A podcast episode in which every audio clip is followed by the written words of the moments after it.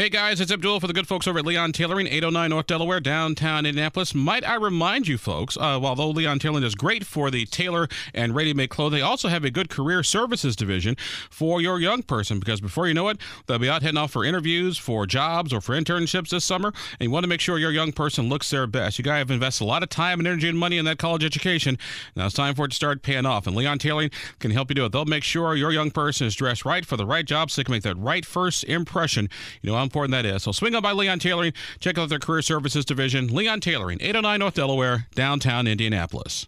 Hey, uh, good, uh, good morning, everybody. Um, so, uh, you know, continue to make progress across the course of the week. Good to get 1007, uh, important energy bill across the finish line. Appreciate the leadership of Chairman Soliday, the committee, and, and Chairman Koch. Uh, you know, we've just had a lot of bills like that. The, the chairs are really working well together. Uh, I think I saw the other day we passed 98 bills, and I don't think we have a dissent filed yet. So, uh, just really good cooperation and uh, uh teamwork across the chambers, across the caucuses, and uh, look forward to uh, more of that over the next few weeks. Obviously, we're getting about seven or eight committee days left, and um, um, and we'll start wrapping up the second half and start working towards conference and, and landing the planes. So uh, look forward to that. And again, more good economic news as FedEx announces they're moving their mechanic operations from uh, California to, to, Indy, and uh, so it's uh, just lots of good news reporting Indiana. So.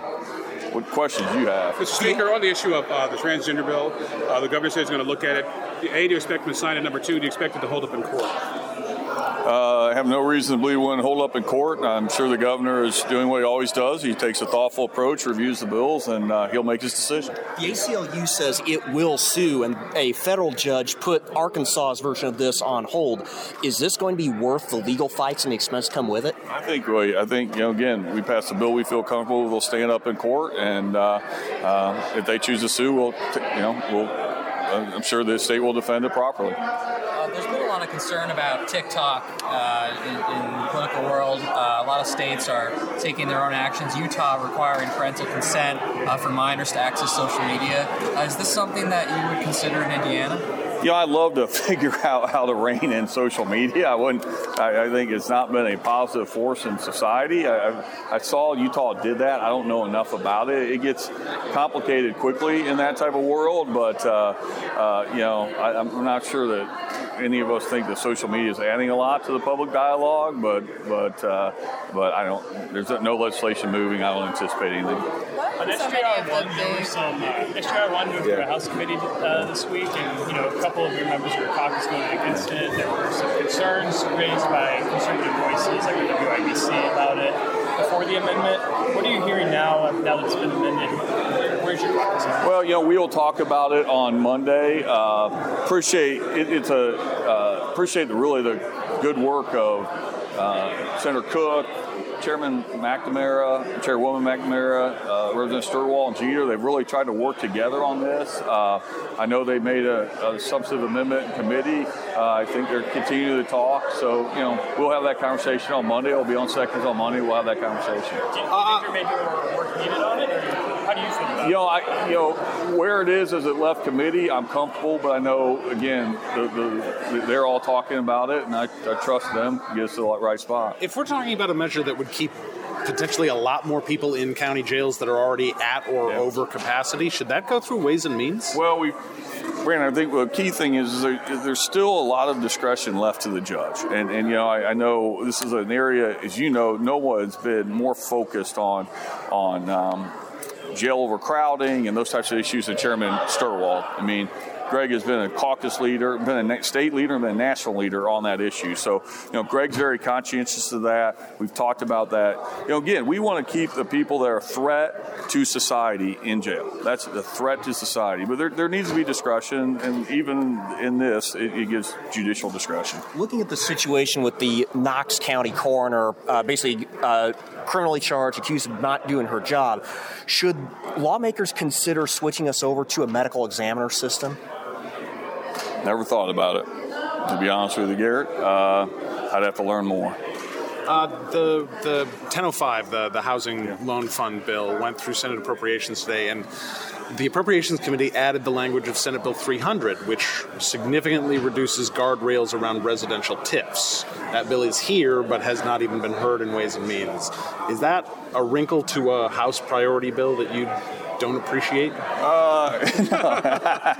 uh, I've not talked to Senator Mishler about that. It's news to me. Uh, I will say, I mean, I've, I, have i have supported the residential TIF in the past. Uh, housing is extraordinarily important, and I would have like to have a comment. we'll have a conversation about that to figure out. Look, I think we you know we, we know we need to increase housing uh, availability in, in the state of Indiana. If this is a tool locals can use, and I, some locals have used it already, uh, we'll see what they what they you know we'll have that conversation around it. Mr. Speaker, on the issue of roads, particularly in Marion County, uh, the committee the other day uh, heard testimony on a bill that would basically give Marion County eight million more dollars in roads. Uh, what about Marion County's long-term road financial, particularly the whole thing about lane miles versus yeah. Regular miles? So, I, you know, we talked about that. I've had a lot of conversations with the mayor, with uh, other Marion County uh, officials.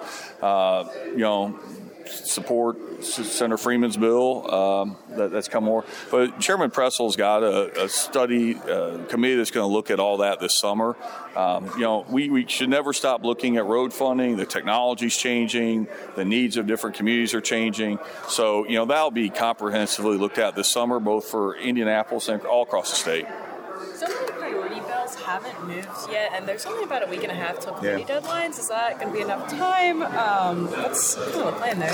What, some, some of ours or theirs? Both. Uh, both. Yeah, we, we're, we're talking about all those bills, and yeah, I mean they they've they're in the process of hearing uh, uh, our bills, and like you know we'll we'll get the, through the remainder of theirs. We're having conversations around all those bills. I feel comfortable. Um, what is your goal for the end of session? You know, we're going to probably push towards the closer than my goal every year as you guys know, is to get done early. Uh, just the way the revenue forecast works this year, it, it's later than we normally see. Uh, I just told our caucus, you know, I, you know, plan on being here that last week, the entire week. Uh, don't make any plans not to be.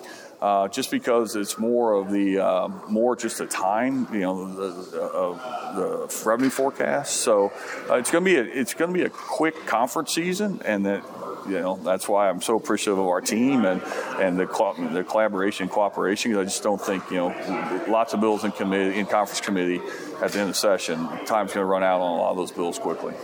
Guys, we have time for one more question. How's the budget deal going? Good. You know, I mean, look, Senator Mishler, his team are, are going through that process right now. I, have been there, done that with Senator Mishler.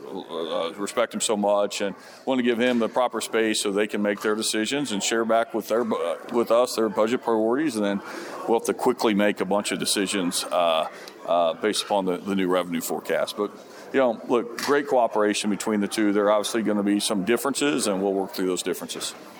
Thank you guys. Thank you guys. Appreciate it. This podcast was produced and edited by Chris Spangle and Leaders and Legends LLC. If you're interested in starting a podcast or taking yours to the next level, please contact us at leadersandlegends.net.